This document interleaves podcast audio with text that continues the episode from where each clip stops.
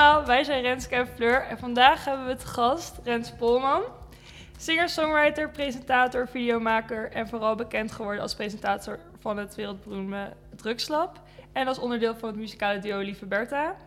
We beginnen onze interviews altijd met eh, een aantal duivelse dilemma's en je mag er, je moet eh, er één kiezen van de twee, zeg maar. Oké. Nou, de kom maar op. Ja, is nooit meer alcohol drinken of nooit meer harddrugs doen. Ehm boah, dat is wel gelijk best wel een lastige. Ehm, ik denk... mm, Oh jezus, wat een moeilijke. ja, we- weet je wat het is? Kijk, harddrugs, dat, dat, dat, het is natuurlijk heel alomvattend, hè? maar bepaalde harddrugs kan ik echt waardevol vinden. Maar dat zijn wel middelen die je dan eens in de zoveel tijd doet. En alcohol kun je één keer per week een lekker biertje of zo, weet je. En dat kan ik ook heel erg lekker vinden. Maar ik denk dat ik dan misschien toch voor nooit meer alcohol ga. Ja? Ja. Maar welke drugs, eh, eh, eh, maar, maar welke drugs zijn het dan? Ik vind bijvoorbeeld MDMA een heel fijn en warm en, en waardevol middel, waar ik ook echt wat aan kan hebben. Het ligt er wel aan hoe je erin gaat, zeg maar. Als jij echt met een, een vraag zit of, of je, je steekt het een beetje therapeutisch in, dan kan het echt heel waardevol zijn. Dus dat doe ik één of twee keer per jaar en dan Ja. merk ik dat dat echt werkt als een soort resetknop voor mezelf. Hmm. maar je zei inderdaad ehm harddrugs of alcohol, maar is alcohol niet ook een harddruk? Ja, eh, absoluut. Helemaal waar. Ja. Dus dan zeg ik nooit meer alcohol, want dan kan ik alsnog alcohol drinken, want dat is ook een harddruk. Ja, Oké, goeie. Nice. En de volgende is nooit meer muziek maken of nooit meer presenteren. Jezus, weer zo'n moeilijke. Ja, gaan het je lastig oh, maken. man, man, man. Eh, nooit meer... ehm, oh, ik denk misschien nooit meer muziek maken, omdat ik nog wel naar muziek kan luisteren en daar heel veel uit kan halen. Eh, en presenteren is, als je kijkt naar waar je geld mee kan verdienen, eh, dan is Mm. presenteren net iets makkelijker, denk ik. Ja. En ik. het gaat niet om geld in het leven, maar ik- ja, kijk, muziek is nu echt een hobby voor mij. En presenteren is echt mijn werk, eh, zeg maar. Dus ehm, ja, dan, als ik presenteren zou laten vallen, dan, dan gooi ik ook mijn werk weg op dit moment in mijn leven, zeg maar. Maar het is ook het is een hele moeilijke. Hmm. Want ik vind muziek maken zo te gek. Ik krijg er zoveel energie van. Maar ook van het luisteren naar muziek. En dat zou dan nog wel kunnen. Dus Ja. dan zou ik toch misschien zeggen, ga nooit meer muziek maken. Oké. Ja, dat is lastig. Yes, en de laatste. eh, voor altijd anti-kraak wonen of voor altijd in de Achterhoek wonen? Voor altijd in de Achterhoek wonen. Ja? Waarom? Ja, omdat ik... Ik heb heel veel anti-kraak gewoond. Ik ben volgens mij tien keer verhuisd. eh, sinds dat ik eh, anti-kraak ging wonen. En je wordt zo moe van het verhuizen. Op een Hmm. gegeven moment. En die spanning van... Oh, woon ik hier nog wel over twee maanden? Of oh, kan ik wel over drie maanden eh, een wereldreis maken? Want moet ik niet mijn huis uit? Die stress die Hmm. erbij komt kijken... Vond ik echt relaxed. Ja, snap ik heel goed. Ja, dus d- daar ben ik ook mee gestopt met anti-kraak wonen. Omdat ik het gewoon... Ja, die, die, die, die onzekerheid die nekt je op een gegeven moment. Eh, zeker als je al tien keer verhuisd bent, weet je wel. Dan ben je er wel een beetje klaar mee. Ja. Precies. De thrill was er een beetje af. Hm? De thrill van het eh, verhuizen was er een beetje af. Ja, ja je, je zou denken, nou misschien wordt het een hobby na tien keer. Maar echt, het, het- ik begon steeds minder leuk te vinden. ja. Snap ik. Oké, laten we beginnen met je jeugd. Dus je bent opgegroeid in de Achterhoek en daarnaast ook veel verhuisd. Ja. Eh, hoe zou je jeugd omschrijven? Mm. Ehm, ja, best wel een, een leuke vraag. Ik, ehm, ik heb gescheiden ouders. Eh, dat is al op jonge leeftijd gebeurd. Eh, ik geloof dat ik zes of zeven was. Eh, toen kreeg mijn moeder een nieuwe vriend. Nou, toen gingen we naar de Achterhoek verhuizen met mijn moeder. Ik en mijn broertje dan. En toen kwamen daar twee eh, halfbroertjes bij, want mijn moeder kreeg een nieuwe vriend en die had ook weer twee zoon, eh, zonen. Nou, die- eh, op een gegeven moment is dat weer uitgegaan. Toen ben ik naar Els verhuisd met mijn moeder. Best wel een beetje turbulent, zou je kunnen zeggen, denk ik. Maar ja, Ja.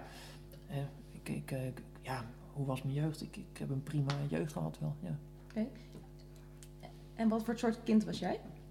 Een, eh, een kind die altijd alle aandacht wilde. Eh, ik wilde heel graag eh, toneel spelen. Eh, ik wou altijd de, de, de playback shows doen op school. Hè. De, de, de acht, groep 8 musical. Dan wilde ik de hoofdrol en die kreeg ik dan ook samen met een andere vriend. Dus ik was echt wel bezig met altijd een beetje de, de, de grenzen opzoeken toch wel. Maar ik was geen naar jochie volgens mij. Dus ik was niet echt aan het pesten of echt naar. Ik deed wel best wel met respect. Maar ik was wel altijd een beetje op zoek naar de grens. Ja. Was je heel die- druk? Ja, ik was soms ook wel heel druk, ja. Hm. Ja, en die vriend, was dat Koen? Ja. Gaf van, van de groep 8? Ja, Ja. grappig. Want jij en je beste vriend eh, Koen dus hadden besloten om artiest te worden toen jullie tien waren. En wat hebben jullie gedaan om die droom realiteit eh, te maken? Ja, dat is zo leuk, want we hadden inderdaad het idee, we gaan samen ooit in een pand wonen, artiest worden. En we hadden ook echt het idee, dat willen we gaan doen. Nou, heel vaak als je dat soort plannen maakt, komt er gewoon geen drol van. Maar wat wij hebben gedaan, we, na, na de middelbare school, we waren allebei dan straatmuzikant en dat deden we samen. Zijn we heel veel door Europa gaan liften, daar maakten we filmpjes van. En toen zijn we gewoon samen in een anti-kraakpand gaan wonen. En we hebben het gewoon gedaan. Meer is het niet. We hadden het plan. We willen samen in een pand wonen en muziek gaan maken. En vervolgens hebben we dat ook gewoon gedaan. En zo is het vaak met dingen. Je maakt vaak plannen in je leven. Je denkt, oh, ik wil een wereldreis maken. Of ik wil dit, of ik wil zus of zo. En heel veel mensen kunnen het misschien moeilijk vinden om dan de stap te zetten. Wat heel logisch is. Maar wij hebben het toch op de een of andere manier gewoon gedaan. En ja, dat was ook een hele leuke tijd uit mijn leven. Ja, want jullie zijn samen een muzikaal duo gestart, Lieve Bertha. Mhm. En hoe zijn jullie op die naam gekomen? Ja, dat is een mysterie. Ja, is dat is een mysterie? Iets met een oude vrouw. nee, ja, dat is een, een, een vraag die we natuurlijk heel vaak Ja. hebben gekregen. Ehm, en eh, ja, het, weet, ja, je wilt echt een verhaal natuurlijk. Maar het is niet zo boeiend. Weet je, ik hou het heel kort. We hebben ooit een schilderij, of een schilderij, een, een soort fotoportret eh gekocht in de kringloop van een oude vrouw. En die noemden wij Bertha. En toen hadden wij eh, een, een, een band en we dachten, we moeten een, een naam hebben voor die band. Toen dachten we, hoe moeten we heten? Weet je, we, he- we heten gewoon Bertha. Maar Bertha.nl bestond al. dus dan, nou weet je, daar maken we er lieve Bertha van. Oh ja. En zo is het ontstaan. Ja, vet. Het is wel gewoon origineel. Dus, eh, Ja, dat is waar. Ja, En ze hangt nog steeds mooi boven mijn bureau. Elke dag op me neer te Voor kijken. inspiratie. Precies, ja. En als ik, het even, als ik er even doorheen zit, dan vraag ik haar om, eh, om een beetje steun. En dan eh, voel ik me gelijk weer beter. Ja. Ja, en welk moment komt er meteen in je op als je denkt aan een van de leuke dingen die je he- hebt meegemaakt met, met de band in die tijd?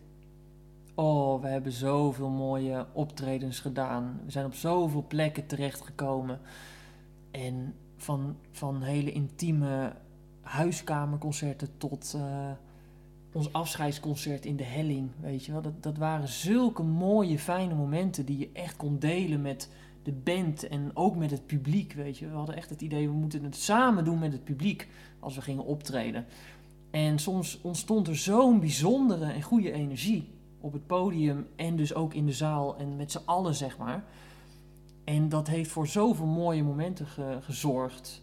Waaronder dus bijvoorbeeld het, het eindconcert in de Helling. Dat was echt op een gegeven moment, ja, ik, ik, ik heb staan huilen op het podium ook. Het was echt, eh, het kwam echt binnen en, en in het publiek ook, weet je wel. Dus het was echt eh, heel bijzonder. Mooi. Want ja, gewoon die tijd daarvoor eh toerden jullie het hele land door en stonden op festivals. En dat klinkt natuurlijk als een droom voor, voor, voor muzikanten. Ehm, en ben je ooit onzeker geweest of het allemaal wel zou lukken met de muziek voordat je begon? Tuurlijk. Zo vaak. Ja? Ja, het, het is natuurlijk... Ja, je hebt het idee, we gaan muziek maken. Maar ja, om er dan vervolgens ook echt iets... Hè, een, tussen aanhalingstekens succes van te maken. Ja, dat gaat niet zo 1, 2, 3. En ik was super vaak onzeker over... Gaat het ons wel lukken? En wat gaat de toekomst brengen? En wat moeten we? En gaat het wel goed? En doen we het wel goed? En dat heb ik nog steeds. Ik heb nog steeds die onzekerheid dat ik af en toe denk van... Wat doe ik met mijn leven, weet je wel? Doe ik wel het goede? Doe ik wel het juiste? En, en soms de gedachte van... Wat de fuck ben ik aan het doen, weet je wel? En daar kan ik best af en toe heel onzeker van worden. Of dat ik me een beetje waardeloos voel. Dat ik denk van, ja, wat kan ik nou? En, en dat zit dan toch een beetje tussen je oren. Maar dat, dat is een hele menselijke en normale gedachte, denk Mhm. ik. Die gewoon toch in je hoofd kan zitten. En zeker in het begin, als je begint met, met zo'n band en je probeert iets op te bouwen, dan is dat extra spannend. Want je hebt nog vrij weinig om handen. Je weet nog helemaal niet is hoe het. Of je weet helemaal niet hoe het is om hè, een, een nou ja, bedrijfje dan op te zetten en om daarin te gaan groeien. Want ja, het is nieuw. Dus dan is die onzekerheid extra groot. En ik heb wel geleerd, na de, eh, toen de jaren een beetje vorderden, van oké, het komt eigenlijk altijd wel weer goed. Mhm. En dat is eigenlijk nog steeds zo. Want hielp het dat, dat je het met z'n tweeën deed? Ja, enorm. In mijn eentje had ik het niet gedurfd, denk ik. Mhm, Dus jullie sleepten elkaar wel een beetje er doorheen. Ja, je kunt elkaar motiveren en stimuleren, weet je wel. En we woonden ook samen. Dus je, je, je gaat er samen doorheen. Dus je kunt echt steun vinden bij elkaar ook. En Want heb je er een soort van ooit aan getwijfeld dat jullie het met z'n tweeën deden? Want je moet wel vertrouwen dat je het allebei nog wel heel erg graag wilt of zo. ja, dat klopt. Nee, we hadden wel echt eh, het idee, we gaan er samen helemaal voor. En zo voelde dat ook. We hadden ook niet echt een plan B. We, gingen het gewoon doen met z'n tweeën. Ja, en wat moesten we anders, weet je wel. Natuurlijk had je wel eens momenten dat, eh, dat ik er bijvoorbeeld wat minder energie in stak. En, en ik weet nog dat Koen een keer een brief schreef. Waarin hij zei van, hé hey Rens, eh, ik weet niet meer precies wat erin stond. Maar het was wel zo van, oké, of we gaan er weer voor of we stoppen ermee. En dat had bij mij wel weer de knop omgezet. Ik dacht van, ja, maar dit is fantastisch wat we hebben. We gaan er gewoon helemaal voor. En, en weet je wel, zo, zo was het ook wel eens andersom. Dat ik dacht van, hé Koen, wil je het nog wel? En vind je het nog wel leuk? En, en ga je er nog wel voor? Maar we hebben het toch acht jaar volgehouden. Dus eh, Ja. het is toch een hele tijd. Mhm. Ja, jullie hebben ook een YouTube-kanaal met z'n tweeën.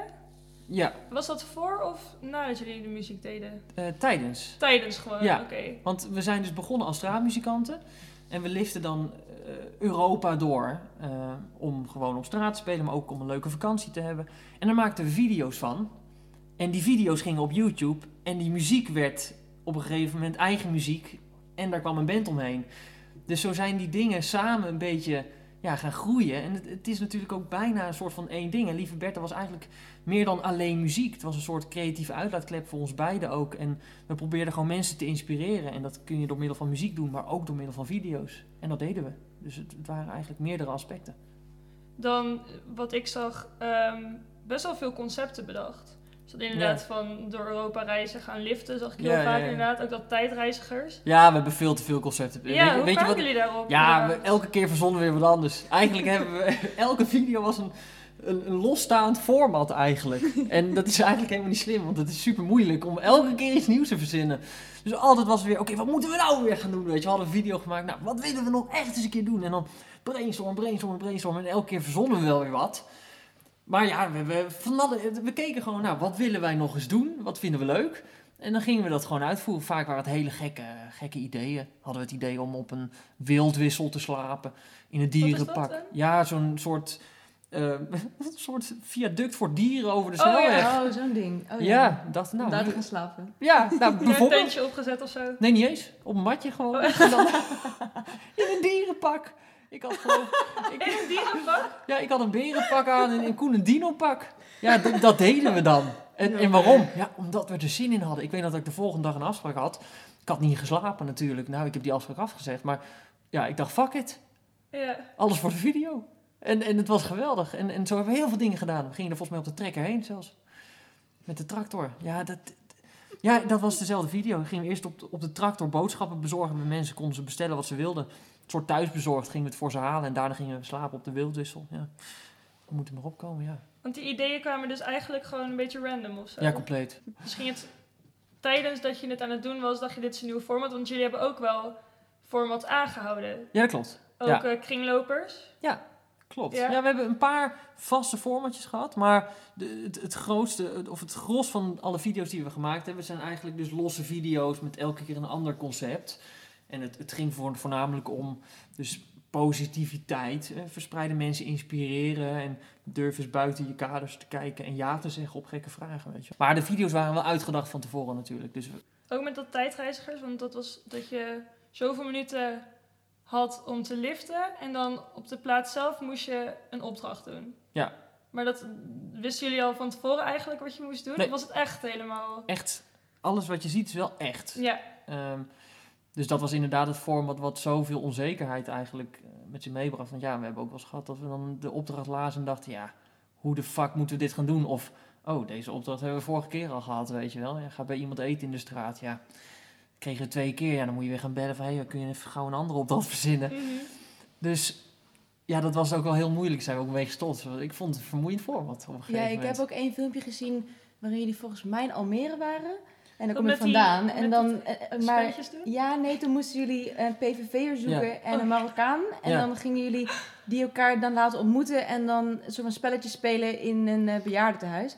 En gewoon, het zag, gewoon, het zag er niet ongemakkelijk uit, omdat jij... Nou. waar- nou, het was heel erg ongemakkelijk. Dus dat wilde ik echt Ja. vragen, van was dat ook echt... Want het zag er echt super ongemakkelijk uit. Maar het leek niet ongemakkelijk, omdat jij gewoon nog steeds gewoon super enthousiast aan het lachen en aan het praten was. Maar ik dacht echt zo van... Maar die mensen die zaten daar echt alsof ze er echt totaal geen zin in hadden. Nee, het wa- het was ook een beetje ongemakkelijk. Ja. Maar weet je, dat- vind ik ook leuk of zo. Weet Ja? je wel? Dat, dat, ja, dat ongemakkelijke in video's, ik hou daarvan. Ja, het was hartstikke...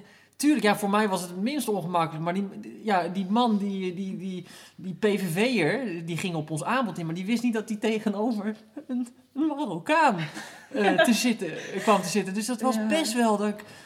Ja, dat, dat, dat schuurt een beetje. En dat, Mm. ik vond dat ook wel een beetje spannend, wist, weet Ja. ik nog. En, maar ja, hij ging daar prima mee om. Maar ja, dat was wel een beetje ongemakkelijk, ja. Mm. Want is er nog iets anders wat je is bijgebleven dat je dacht van oeh, dat was echt eigenlijk heel ongemakkelijk? Of juist dat, dat het een afloop had dat je dacht, nou, dat ging eigenlijk alleen maar heel goed? Nou, ik heb één keer, ik kreeg van Tim Hofman de opdracht om ehm, me voor te doen alsof ik doof was. Terwijl ik bij mensen aanbelde en dan moest ik dan eh, een kopje koffie drinken, geloof ik. En toen belde ik aan en toen stond ik te schreeuwen aan de deur van... Hello, eh, can I ask you something?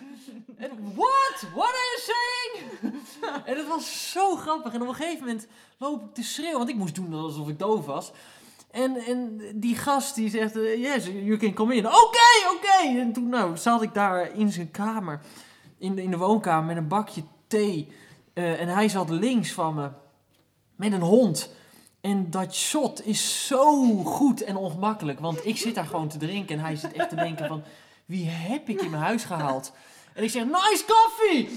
Very nice! Weet je, en hij denkt, wat de fuck moet ik hiermee? Dat was thee trouwens, ik hou niet van koffie. Maar ehm, dat soort dingen, ja, dat, dat is dan... Dat is gewoon leuke content, vind ik. Mhm. Dus dat is wel een, een, een ongemakkelijk dingetje wat ik dan achteraf terugzie en denk, nice. Ja, want op dat moment is het natuurlijk awkward, maar als je het terugziet is het gewoon voor Ja. de kijker hartstikke leuk. Ja, en op het moment zelf vond ik het eigenlijk ook best wel vooral leuk in plaats van awkward. Mhm. Ja. Ehm, ja, je hebt dus niet gestudeerd, maar daar in de plaats van eh, heb je natuurlijk heel veel andere dingen gedaan. Maar heb je het ook overwogen ooit om wel te studeren? Ja, ik dacht altijd dat ik moest studeren. Omdat iedereen ging studeren, weet je wel. Er werd ook heel veel gevraagd op de middelbare school. Ja, wat ga je studeren? Weet je al wat je gaat doen? Ik dacht, oh shit, ik moet studeren. Dus ik dacht, nou, ik, ik zou wel naar de theaterschool willen. Dacht ik. Praatte ik mezelf aan. Mhm. Ik, eh, die audities, jongen, doodeng natuurlijk. En verschrikkelijk. Mm. Het hele wereldje sprak me eigenlijk niet zo aan. Maar ik dacht, ja, ik moet naar de theaterschool. Dus ik heb van alles eh, geauditeerd en gedaan. Maar uiteindelijk... Ja, en, en niet aangenomen. En uiteindelijk is dat dus eh, goed gekomen. Want eh, als ik was aangenomen, had ik misschien... eh, ja, dan had ik een heel ander pad bewandeld. Ja. Weet je, je hebt niet per se een studie nodig als je iets in het creatieve vak wil gaan doen. Ja. het, het is heel handig natuurlijk. En sommige mensen hebben er heel veel baat bij. Maar ik heb gewoon niet het gevoel dat studeren echt voor mij is weggelegd of zo. Ja, want inderdaad, je hebt gezegd dat er geen enkele studie aan jouw ambities voldoet. Ja, Dus ja dat is een beetje, dat klinkt echt heel cool. Het is een beetje een, een, een, bio-dingetje voor als mensen Mhm. bio willen. Maar wat, wat ik er eigenlijk mee wil zeggen. Twitter bio. Hè? Een Twitter bio. Ja, zoiets lekker kort en bondig, maar wel duidelijk. Nou ja, niet eens dus. Maar ehm, ja, eh, ik, ik wil gewoon verschillende dingen. En dat is een beetje het ding, weet je. Ik wil en muziek maken, en ik wil editen, en ik wil presenteren, en ik wil dit, ik wil zus. Eh, heel vaak weet ik ook niet wat ik wil. Hè. Dus het klinkt nu alsof ik altijd maar bezig ben en altijd weet wat ik wil. Dat, dat is niet zo, maar ik wil wel verschillende dingen. En volgens mij bestaat er geen studie die dat allemaal kan coveren. Toch Mm. knap dat je dan wel uiteindelijk ook dat allemaal hebt kunnen doen. Nou, lief dat je het zegt. Ja, ik weet niet of het knap is, maar... Ja, dat vind ik wel. Ik bedoel, een studie is wel veilig, maar jij hebt het gewoon allemaal gedaan zonder dat je een soort van vangnet had. Dat is waar. Ja, dat is waar. Ja. Mm. Maar ben je, heb je ooit wel spijt gehad dat je geen studententijd had? Nee, nooit. Nee, ik denk dat ik de tijd die ik heb gehad veel leuker zou vinden dan in een studentenhuis wonen eh, met studenten. Of, weet je, ik heb natuurlijk ook heel, ik heb, ik heb heel veel huiskamerconcerten gedaan, om, om, om maar wat te zeggen. Weet je, ik heb zoveel studentenhuizen gezien dat ik inmiddels ook wel kan zeggen, nou, ik hoef daar niet per se in te wonen, bijvoorbeeld. En het Ja. verschilt per Ja. studentenhuis. Mm. Maar ik heb, nee, voor mijn gevoel heb ik echt niks gemist wat dat betreft. Ehm, zou je ooit nog iets van studie of cursus extra willen doen of zo? Is er iets wat je nog leuk lijkt? Nou, misschien een cursus is geen gek idee. Misschien zou ik wel eens een keer heel wat anders willen doen. Ik zeg maar wat automonteur eh, cursus of zo. ja, serieus. Anders, Nou, serieus. Ja, nou, ik heb een scootertje gekocht vorig jaar. En dan ben ik mee op vakantie gegaan. Want ik deed dat eerder ook wel eens elf jaar terug. Vorig jaar weer gedaan met, eh, met wat vrienden. En die scooter die ging om de havenklap kapot. Dus die heb ik helemaal zelf uit elkaar gehaald. En allemaal dingen opgezocht. En mensen gevraagd hoe je het moet doen. Nou, dat was gewoon een soort hobby van me Daar geworden. word je om- helemaal gelukkig van, eh Ja. Ja, ik merkte echt lekker priegelen. ik merkte echt dat dat lekker, je bent lekker bezig, je hebt je focus op iets en je bent gewoon iets aan het fixen. En als het gefixt is, dan kun je lekker op de dingen rijden en dan heb je gelijk wat aan, weet je wel. En het is niet zo be- je bent niet zo bezig met, oh, wat- wat, wat vinden anderen, wat zien Mm. anderen. Hè? De, de mediawereld is natuurlijk heel vaak van, oh, moet je kijken, hè? Ik, ik doe dit of ik doe zus. En Ja. oh, wat vindt die ervan? En oh, Mm. iemand heeft een recensie geschreven.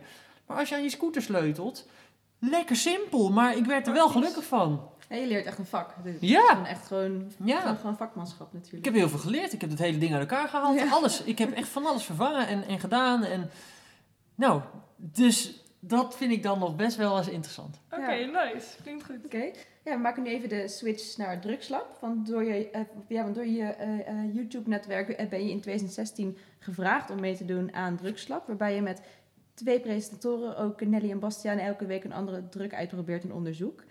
Waarom vond je dit een belangrijk programma om aan mee te werken? Omdat er zo'n taboe ligt op het onderwerp en het woord drugs. En ik vind dat je er echt over moet praten. En ik vind, er is zoveel onwetendheid. En mensen die, die zijn soms zo bang als ze het woord drugs horen. Maar drugs is een alomvattend woord, weet je wel. Ik vind echt dat je eigenlijk per middel moet kijken wat het is, wat het doet. En weet je, wij vonden het ook heel belangrijk om voor te lichten. Hè? Want er zijn heel veel mensen die zijn nieuwsgierig naar drugs. Die gaan het toch een keer proberen. Nou, als je het dan doet, doe het dan alsjeblieft zo veilig mogelijk. En weet wat je ongeveer kan verwachten. Waar je rekening mee moet houden. Dat soort dingen. Dus eh, om het taboe er dus af te halen. En om voor te lichten over, eh, over het gebruik van drugs. Want waar merk je dat dan aan dat er nog een taboe op ligt? Of? Nou, ehm, zeg maar is eh, tegen, weet ik veel. Een, een, als ik, ehm, ik, om een voorbeeld te noemen. Ik zat een keer ergens bij een kampvuur en er zat iemand zich helemaal stront Lazarus te zuipen. Een jongen van, ik weet niet, twintig, ik zeg maar wat. En ik vertelde over drugslab. En hij zei, oh nee, drugs, nee, nee, nee, is niet goed. Nee, dat is hartstikke gevaarlijk, weet je wel. En ja, hij, hij schreef dat gelijk af, maar hij zat wel keihard te zuipen daar. En dan denk ik, ja, maar wat jij doet, is dat dan, hè, is, is dat dan wel goed? En, maar hij, weet, hij wist er gewoon niks vanaf. Eh, en ook als jij, of als ik bijvoorbeeld vertel aan, weet ik veel, een vrouw in de supermarkt van, van 50 die ik tegenkom en ik zeg, ja, ik, eh, ik gebruik wel eens drugs. Dan kan het heel goed zijn dat die vrouw daar enorm van schrikt. En je hebt ook mensen die hebben van tevoren al een, een mening en die hebben drugs al helemaal uitgesloten van dat, daar moet je niet aan beginnen. Drugs is slecht, je, je raakt verslaafd, terwijl ze er niks van af weten. En dan denk ik, dat, dan ben je best wel een beetje bekrompen bezig. Want ik vind het prima als jij een mening hebt over drugs eh, die compleet anders is dan, dan mijn mening, tuurlijk. Maar als je er niks van af weet, dan heb je eigenlijk bijna niet het recht om er zo'n harde mening over te hebben, vind ik. Ja. En dat gebeurt wel heel veel. Mensen denken, drugs is slecht, hè, terwijl ze er niks van af weten. En ja, da- daar, dan ben je niet goed bezig, want daar verlaag je het risico ook niet mee. Ja, want het programma is super populair geworden met meer dan een miljoen abonnees uit 157 landen. Eh, waarom denk jij dat het zo succesvol is geworden, ook internationaal? Nou, in Nederland kennen we natuurlijk spuiten en slikken al voor Ja. een langere tijd. Dus in Nederland was het natuurlijk ook wel een beetje van, what the fuck, eh, wat gebeurt hier? Maar we waren het een beetje gewend. In het buitenland was het, eh, hadden de mensen echt zoiets van, hoe de fuck kun je cocaïne snuiven op YouTube? Wat is dit, weet je. Die zijn het helemaal niet gewend. Ja. En er zijn heel veel landen en heel veel milieus waar mensen in zitten, waarin niet tot heel weinig over drugs wordt gepraat. En als je dan ineens op YouTube video's kan zien waarin mensen eh, ketamine snuiven op beeld en vertellen wat het met je doet. Ja, dat, daar zijn mensen en aan toe. Want we hebben heel veel berichten ook altijd gekregen van... hey, wat fijn dat je ons voorlicht en dat je ons deze informatie verstrekt. En het is natuurlijk van, hoe, hoe kan dit, weet je wel? En ja, daarom slaat het aan. Het schuurt een beetje. En dat zorgt er gewoon voor dat mensen dat, uh, ja, dat, dat het gaat lopen. Ja. Want ja, jullie begonnen de video's altijd met, uh, met drugslab testen wij de, de, drugs om te kijken wat het met je lichaam doet, zodat jij het niet, niet, niet, hoeft te doen. En dit suggereert dat het vooral um, um, informatief is, maar het programma heeft een hoog entertainmentgehalte. Ja. Is, is het niet een beetje tegenstrijdig? Um, nou, wat ik denk is als jij uh, hele informatieve video's zou maken, gewoon puur met de feiten over wat de drugs met je doen, uh, wat de gevaren zijn, hè, waar, waar, je op moet letten, dan is dat vrij saai. En ik denk dat als je het dus in een entertainment jasje giet, dan kijken mensen ernaar, want dan is het leuk om naar te kijken. Ja. Dus het is eigenlijk entertainment, um, of nee, het is eigenlijk informatie en educatie in een entertainment jasje. Ja. En dat werkt gewoon goed. Maar de video's waren wel uh, apart. Want je had natuurlijk de video's dat jullie het echt gingen gebruiken. En dan nog een aparte video met de do's en don'ts. Maar waarom was dat dan niet samen? Nou, het was ook wel een beetje samen, maar de do's en de don'ts waren gewoon lekker kort. En... Gewoon compact om nog een keer terug te kijken als je, om dat, uh, zoiets zeg ja, maar? Oh, exact. Ja, ja okay. echt dat. Gewoon Ja. hele korte snappy video's met even de feiten op een rij. Ja, Nou, en de langere video's, dat waren dan echt de video's waarin we dus ook het echt gingen gebruiken en ook echt gingen laten zien wat het dan met je doet. ja. En dat is net wat, eh, wat anders natuurlijk. En ja, wat vonden je ouders ervan? Dat je hier mee ging doen? Mijn moeder die was het er eigenlijk. Die, ik, ik belde mijn moeder natuurlijk van tevoren. Ik zei: Mam, moet je horen, ik heb eh, een aanbod gekregen. Ik ben hiervoor gevraagd. Ik ga dan drugs doen eh, op camera. En dan ga ik laten zien wat het met me doet. Eh, wat vind jij ervan? En zij zei: Als je het doet om de boodschap uit te dragen, om, hè, om openheid te creëren, omtrent drugs, om, om echt voor te lichten. Dus als, als de intentie goed is, dan moet je het gewoon gaan doen. Je moet het niet gaan doen om maar drugs te gebruiken. Ja. Ja, en dat vind ik ook niet. Mijn vader daarentegen, die is best wel onwetend eh, over, over drugs. Die weet er gewoon heel weinig vanaf. Die heeft, dat ook, die heeft daar nooit echt mee geëxperimenteerd. Dus die schrok heel erg. Die dacht, oh, binnenkort eh, is, is mijn zoon verslaafd. En oh, het is wel heel erg heftig. Maar ja, dat is ook een reden waarom ik het programma wilde maken. Omdat ik dacht van, ja, weet je, ecstasy is wel heel wat anders dan heroïne. En, en Ja. wist hij veel. En nu ziet hij van, hé, mijn zoon die leeft nog, die is niet verslaafd. Gaat eigenlijk best wel goed met hem. Ja. Dus het, hè, zo eng hoeft het misschien ook weer niet te zijn. Mm. Ja, precies. Wat ik ook nog afvroeg is dan, omdat je het op YouTube plaatst, dan, dan mag het dan dus blijkbaar wel, dat je gewoon voor de camera drugs doet. Mhm. Maar zit er dan nog een soort van restricties aan? Want het lijkt me dat als ik een soort van random video maak uit de kooksnaar, dat het er wel af wordt gehaald. Nou, weet ik niet. Ja, ik Ja, weet het eigenlijk ook niet, maar... Nee. Eh, volgens mij af. heeft YouTube wel die richtlijnen dat het echt duidelijk moet zijn dat het een informatieve video is. Oh ja, Ja. is niet... Ehm, Oké, nu komt eh, even een rijtje met wat je onder andere hebt gedaan. Ehm, ecstasy, lachgas, paddo's, cafeïne, GHB, speed, poppers, ketamine, lean en Xanax. Oh, dat is wel echt een goed rijtje. Ehm, waardoor ben je het meest verrast? Wat was echt een goede experience? Oh. Ehm, Of een slechte experience. Nog een verrassing. Zo, ja, ja. verrast is wel een, een, een leuke. eh. Jeetje, ja. Ja, jij wilt het antwoord wel weten, hè? Luister dan naar deel 2 van ons interview met Rens Polman. Dan hebben we het ook nog over keuringsdienst van waarde en levensliedjes. Maar vergeet ons ondertussen ook niet te volgen op Facebook, Instagram, Spotify en Soundcloud. Oké, luister maar lekker verder.